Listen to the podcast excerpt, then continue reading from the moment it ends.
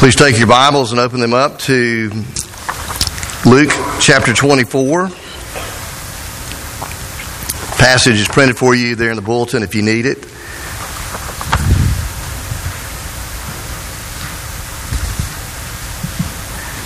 This is God's Word. But on the first day of the week, at early dawn, they went to the tomb taking the spices they had prepared, and they found the stone rolled away from the tomb.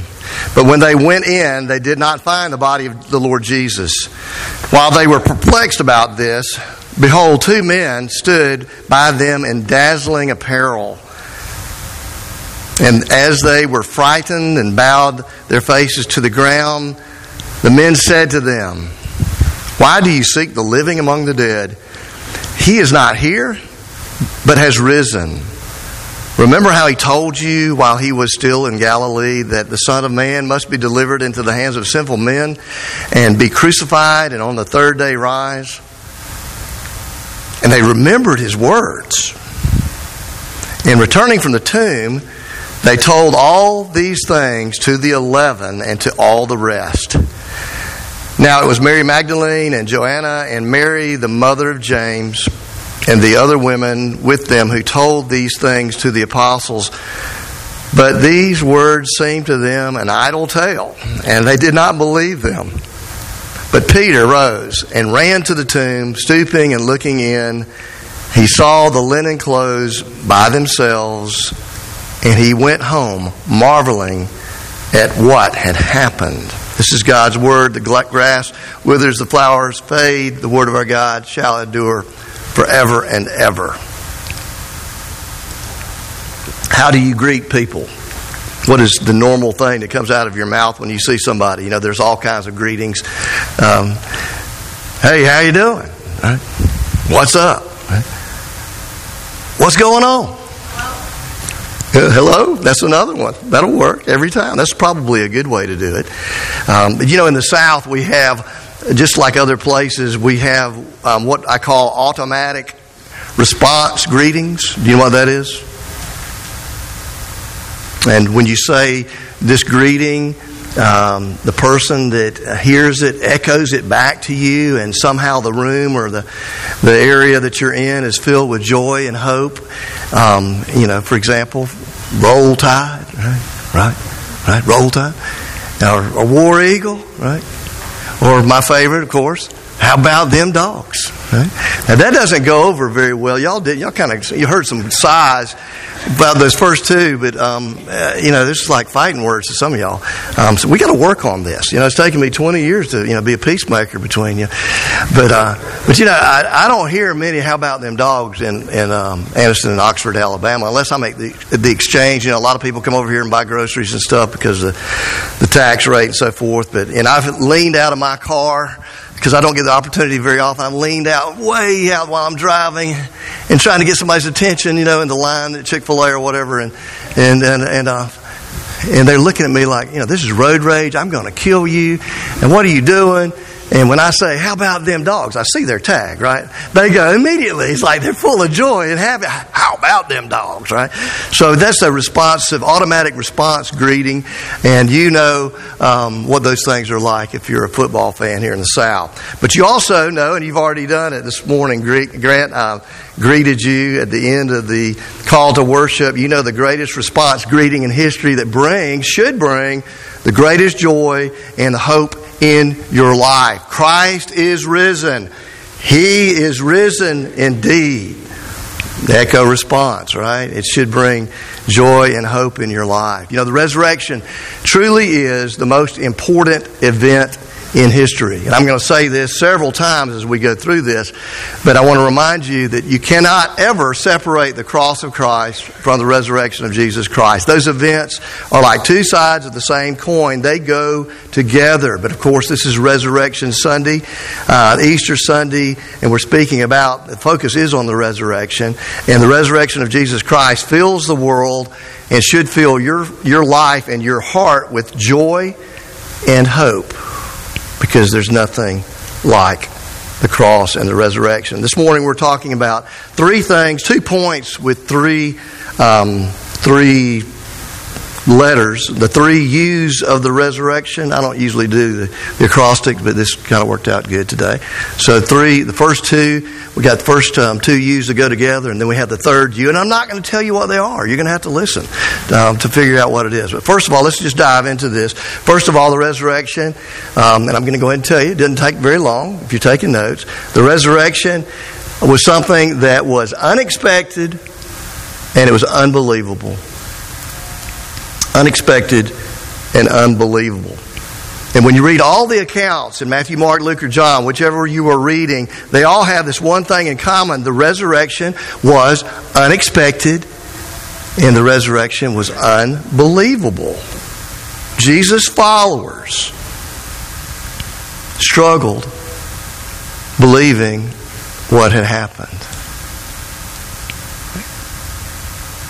For example, in this passage in Luke, you have these faithful women. These are some of Jesus' dearest friends, and they respect and love the Lord deeply.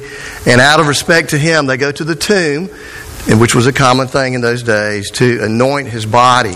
And so they get their ducks in a row, and uh, just like um, our women in our church, whenever they're ministering to somebody, they just amazing how they just go into this mode of getting their ducks in, in a row, and they can organize all the meals and everything. It's just, you know, they just have those gifts. I'm not saying guys don't have those gifts, but women especially do that well. But these, these women get their uh, act together, so to speak. They get the spices in order and they get up very early and they go to the graveyard to carry out that task of honoring the Lord Jesus Christ. But when they get there, and you know, they're, they're walking um, in sadness and in silence through the graveyard and they realize, oh my goodness, somebody has already moved this stone that's closing up the door, if you would, to the tomb. That shocks them. So they, they stoop down, they look inside, there's no body. There's nothing to anoint with all these spices, nothing but bandages and burial clothes. So all that they had done, wanted to do to uh, fill, fulfill their mission, uh, it's like, well, it's in the wind now, right? Where's his body? Where have they taken him? And so they stand there in silence. And then you have two people who they think are men. Uh, different accounts have different um, ideas of different women's uh, as they give their accounts to the rest of the apostles that wrote the New Testament. They speak, we have all kinds of information, different perspectives, and so forth. But these men appear and they speak these kind words to these women. And they ask them a question Who do you seek? Is it Jesus? He's not here. He's not here. He is risen. And then they remind these women, these faithful friends of Christ who, who love to listen to him and his teaching and so forth, that of the words that he had said many times before the cross, that not only would he suffer and be killed, but on the third day he would rise from the dead. Wow. And when you think about it, how could you forget that? How could you forget that? Well, that's just who we are. We can be so faithless as, as even as Christians, right? Thank goodness when we are faith, faithless, He is faithful. These women, these angels tell them, we learn that they are angels, they say that they remind them of the words of Christ, that he would be raised. But none of the women were thinking this way. These were the last things in their minds. Boy, it's raining hard out there. I just got a weather report here in case you want to stop for a commercial break here. Um, you get those warnings. So, but they, they, none of them had, these things had not entered into their minds. But, but then they look at each other and they would say, well, yeah, he did say that. And if in everything for three years that Jesus said had always been true. So this must be true. The resurrection must be true. But they had not expected the resurrection. But now they believed the unbelievable. And so they hurry back home and they tell the apostles, He's risen. He's risen. And when they get back to the 11 apostles, guess what? None of these men believed their message. It was, it's too unbelievable. It's too, it's too incredible. Too much to believe. And, and you have to remember, these guys were fishermen, they're tax collectors, they're businessmen, they're people who slugged it out every day of their life in that hard system of the Roman Empire. Um, these are all Jewish men. Uh, but they, they made it, and uh, they had a lot of horse sense. But they weren't the kind of men that would just be hoodwinked into believing anything. And so, just like these dear women, they did not expect Jesus to rise. And in their pride, they surely were not going to believe a bunch of women. That may sound like an insult. Well, it, it is an insult, ladies, because in those days, a woman's testimony in court was considered shaky at best. That was the, that was the culture. And so nobody expected the resurrection. It was unexpected, it was unbelievable. But as I think about this, um, their unbelief, and as you think about this, I hope you think the same way. Let me let me tell you how I'm thinking. Um, all this dis- disbelief is is oddly encouraging. Why is that? We should be thankful that, that these folks were the disciples and these women were, especially the disciples, were so, so skeptical. And, and here's why. You know, the resurrection is a great miracle. It's a great miracle, but it's unbelievable, right? And it's normal to doubt something of this magnitude. That is a normal response. And but here's the what I want you to hear. For the disciples, the New Testament writers to include their doubt and their struggle with faith just shows how honest they were when they wrote the New Testament. They tell the story like it is, and their story, it just shows how reliable their story is. And Luke, the writer of the book, you know, he knew uh, something very important about Christianity. What was it? He knew that doubt is a part of the journey to believe. That never changes. We face things all the time that are inexplicable, and we just don't know how we're going to get out of that situation and so forth. But doubt is part of the journey to belief. And that's why Luke starts all his next book, the book of Acts. You know, this is the book of Luke. He wrote Luke and Acts. They really go together. They're really like two sides of the same coin. But this is what he says uh, about Jesus and the apostles. He says this After his suffering, he showed himself to these men and gave many convincing proofs that he was alive. He appeared to them over a period of 40 days and spoke about the kingdom of God.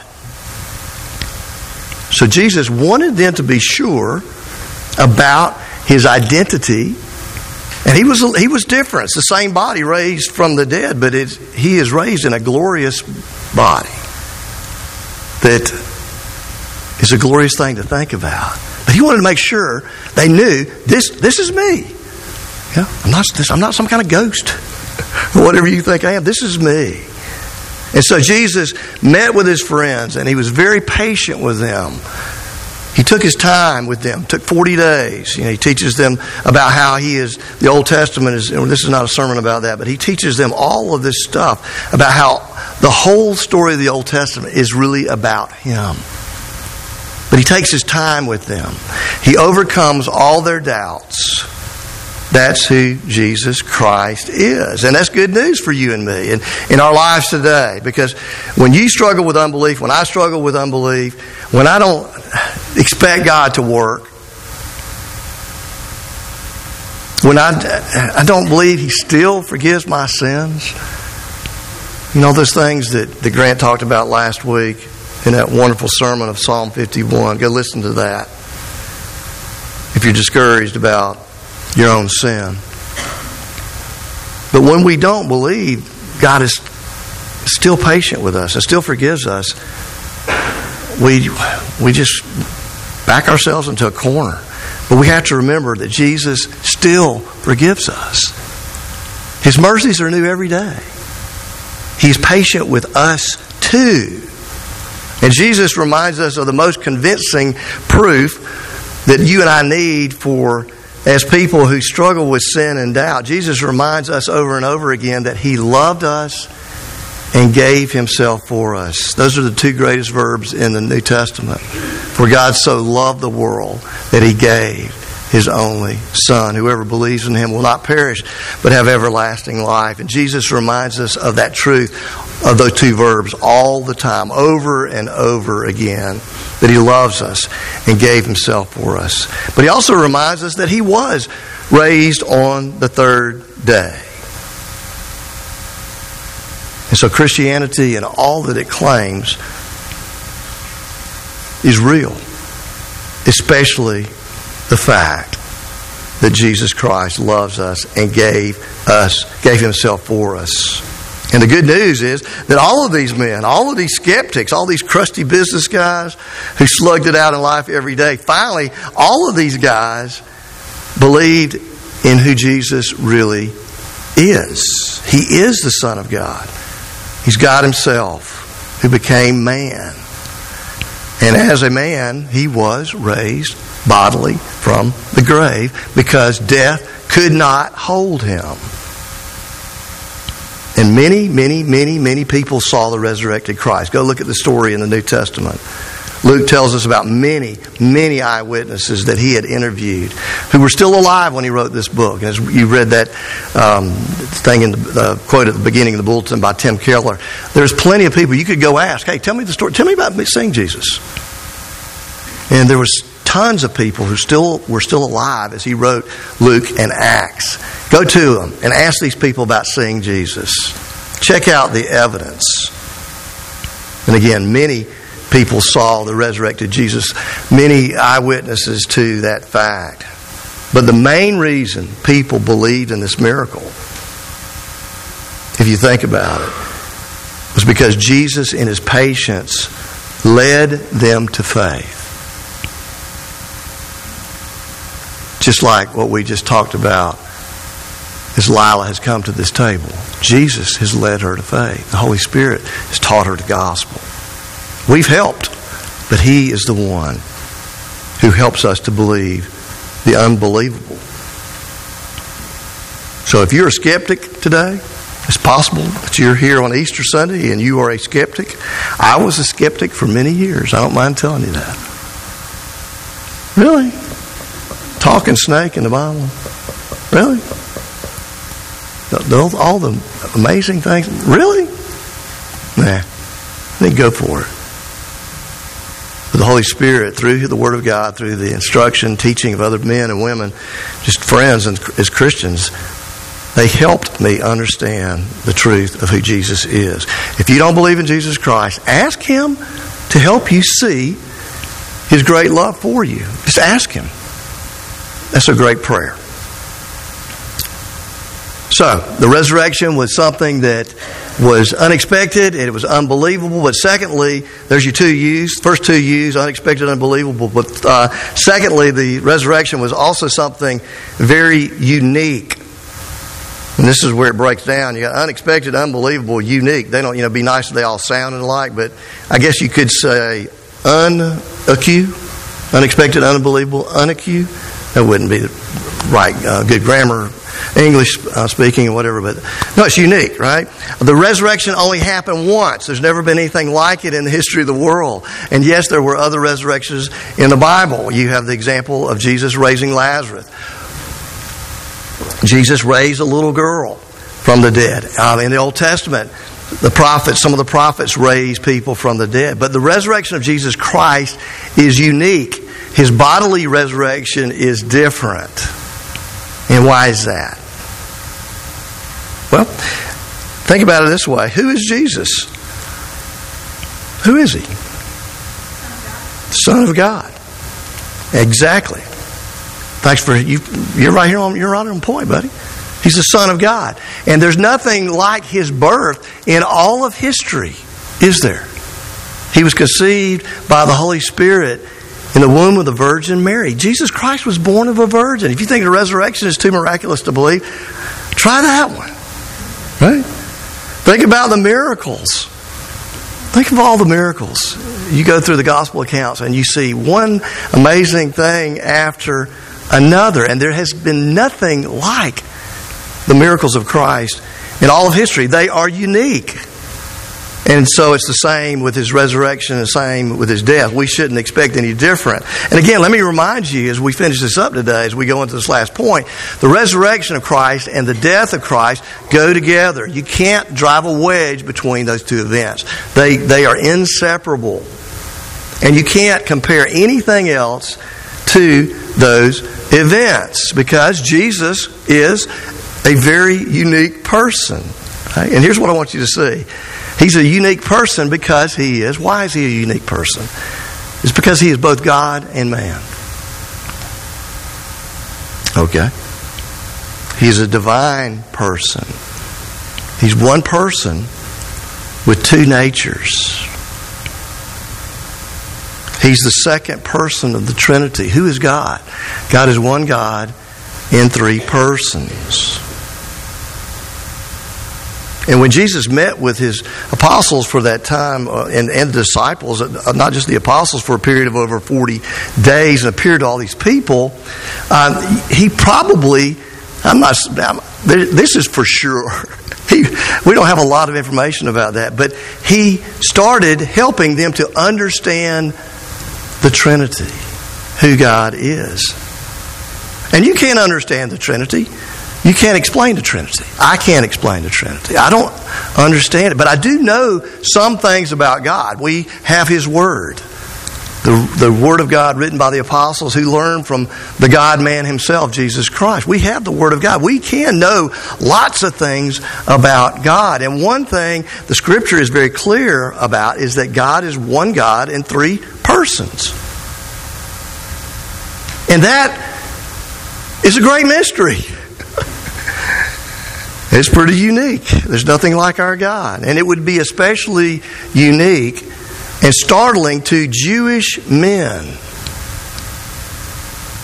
who grew up their whole lives saying the Shema. You remember that? Hear, O Israel, the Lord our God is one. And there's not a contradiction there. I don't want to go into all the stuff I've been taught and Grant's been taught about the Hebrew, but it just simply means God is a unity. That's what it means. It doesn't mean He's just one. It, it doesn't deny the Trinity in the Old Testament. But this would have come to a great shock to these men. And there's three things that really convince me of the reliability of the Word of God and the truthfulness of Christianity and the resurrection. You know what they are? The eyewitness accounts. You can't deny that. They're they're everywhere. Go look at the New Testament.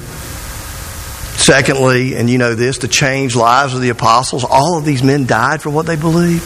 These crusty old businessmen who were no nonsense people. They died for their faith. They died for the belief of who Jesus was and is.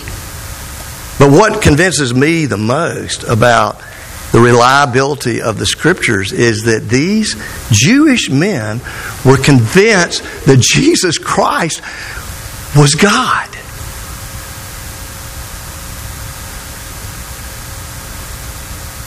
Men don't go around claiming that they're God.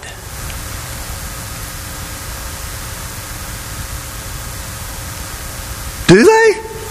Have you heard anybody say that around here? On the news? Maybe some really weird person, but it's not very common. But these men believed that Jesus Christ is God. He's the Son of God. He's the second person within the Holy Trinity.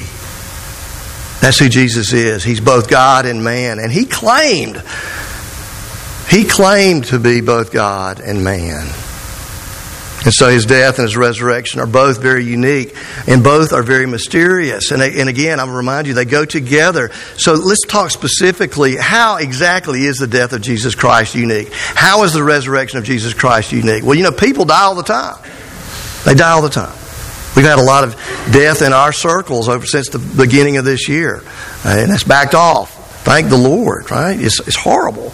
And Jesus died on a cross which was a common death in the Roman Empire. You know, thousands of people were crucified, not just Jewish people. Just it was a, it was execution, right?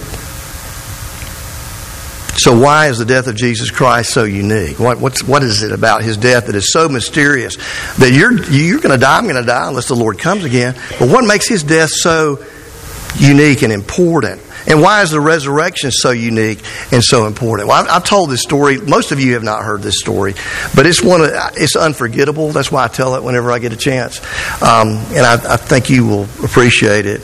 Um, but my teacher, my favorite teacher in seminary, Knox Chamblin, um, told the story of a neighbor of his in Jackson, Mississippi, who died while saving his son from drowning. He drowned while saving his own son. And that brought great comfort to his family that their son was still there. And their this husband, this father, was a hero. But it, it was obviously a great tragedy in their lives. You know, we talk about heroes all the time, and you know that's one of those words that that I'm not as sensitive about. I'm really not sensitive about the word adoption, but you know, when you say I'm going to adopt a road, I'm going to adopt a cat, I'm going to adopt a dog, or whatever, you aren't adopting that dog. You're not adopting. When you adopt a person, they they get everything this this yours when you die, right? Some people have left everything they have to a cat and so forth, right? Uh, but uh, that's that's one of those strange words. But hero that that word, you know, we throw that word around with sports people. It's we need to know what is a hero. What what is a true hero? Well, defining a hero is difficult, but without out a doubt, the most heroic act of all is laying down your life for someone else. And Jesus Christ himself said that. He said, There is no greater love than this, than a man lay down his life for his friends. Wow, I love it. We're not called servants. He calls us his friends, his brothers and sisters in Christ, in him, right? And so the greatest heroes give their lives for others. They, they take their place, my life for yours, so you don't have to die. And here's something else that all true heroes have in common. All true heroes, they die for sinners. Did you know that? Have you ever realized that? Have you ever thought about that? All heroes die for sinners. And this father died for his son who was a sinner, just like this man was. And here is where the death of Jesus Christ and the resurrection of Jesus Christ is so unique. Jesus' death is unique because he doesn't just die for sinners, he does. But Jesus dies for our sins. No one can do that except the Son of God this one person with two natures, both God and man. Jesus dies for our sins. The cross is an ugly thing. But what a blessing. What a wonderful truth. That Jesus has died for our sins.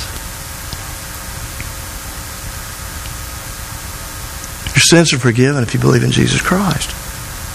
The cross is unique. The resurrection is also unique because Jesus was raised in an immortal body, a glorious body, a human body made immortal. Same body that was in the tomb came out. It was transformed. Metamorphosis, like the caterpillar stuff, right?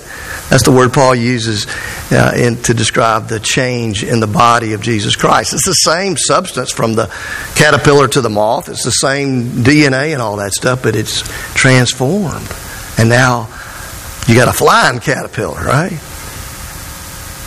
And Jesus is raised in this beautiful, glorious body. But the uh, resurrection is also unique in that it, it proves that everything that Jesus said is true.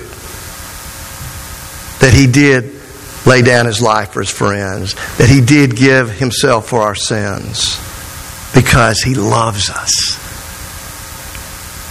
He loved us and gave himself for us. He said that. And his being raised from the dead validated everything that he ever said. Everything. His resurrection proves that your sins are forgiven. and it proves that everything else he said, especially that we are his friends and that he loves us, all of those things are absolutely true. And the uniqueness of the cross and the uniqueness of the resurrection is so important. It's so important. You know, the first things people say when they come on the scene in a play or in, the, in a movie or whatever in a story are very, very important things to pay attention to. The introduction and so forth. And the uniqueness of the cross and the resurrection are so important that when Paul, the apostle, writes his first letter 15 years after the resurrection to a, a group, a church um, in Galatia that he had planted. His very first letter that we have, in the very first sentences of that letter, he immediately talks about both the resurrection and the cross. Listen to what he says. It's first thing out of his mouth. Paul, an apostle, sent not from men, but by, not men, not from men nor by a man, but by Jesus Christ and God the Father been sent by God. I've been sent by Jesus, who raised him from the dead. There you go. First sentence. Grace and peace to you from God our Father and the Lord Jesus Christ, who gave himself for our sins to rescue us from this present evil age. So the cross, the resurrection, they go together. They're two sides of the same coin. One is meaningless without the other. They are joined together forever. They form one unique event, and that event is the event of your salvation. You have been rescued from sin and death. And because of this unique event called your salvation, your sins are forgiven. And when Jesus comes again, this unique person, the Lord Jesus Christ, who has all power in heaven and on earth, he's going to transform your lowly body and my lowly body, if it's in the grave or wherever it is. I wish he'd come on back so we wouldn't experience it like this, but we will all be transformed. But he will transform these lowly bodies to be like his glorious body. He will raise you and me to an incorruptible existence in a new heaven and a new earth. No more sickness, no more pain, no more death, no more sinning, no, no more teaching someone about the gospel so that they can come to the Lord's table. Because we will all know the Lord in an incorruptible world. Because of the resurrection, the unique resurrection of Jesus Christ, you and I will be raised to be just like Jesus, and we will reflect God's glory in the world like we're supposed to. We will live forever with God and one another. We will love God with all our heart, soul, and mind, and our neighbor as ourselves. We will live with our God in that glorious age to come. And as you come to this table on this Easter Sunday, I want you to ask Jesus to fill you with hope as you think on this unique death and his unique resurrection. That is our greatest hope. And because of that great hope, and I hope you're awake at this point, bless one another with the greatest responsive greeting in history. Take a deep breath. He is risen. He is risen indeed. Let us pray. Father in heaven, we thank you for the great promises that are all yes and amen in Jesus Christ. We praise you, Lord Jesus, that you have fulfilled the law of God, that you've loved God with all your heart, soul, and mind, and your neighbors yourself. And we thank you, Holy Spirit, for your patience with us as you continually remind us of the gospel. And as we come to this table, we pray that you would remind us of the great love of God, the one who sent his Son so that we may, and gave his Son because he loves us so that we may have eternal life in a new heaven and a new earth and live forever in the glorious age to come. We pray this in your name. Amen.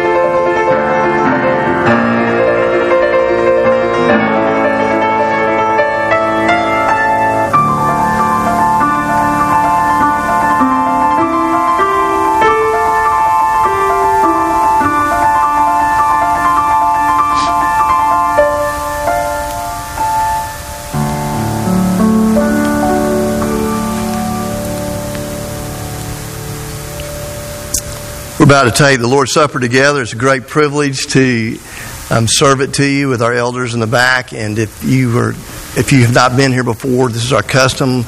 Um, generally, the, the folks up here in the front section um, have these these barriers between you and the rest of the folks.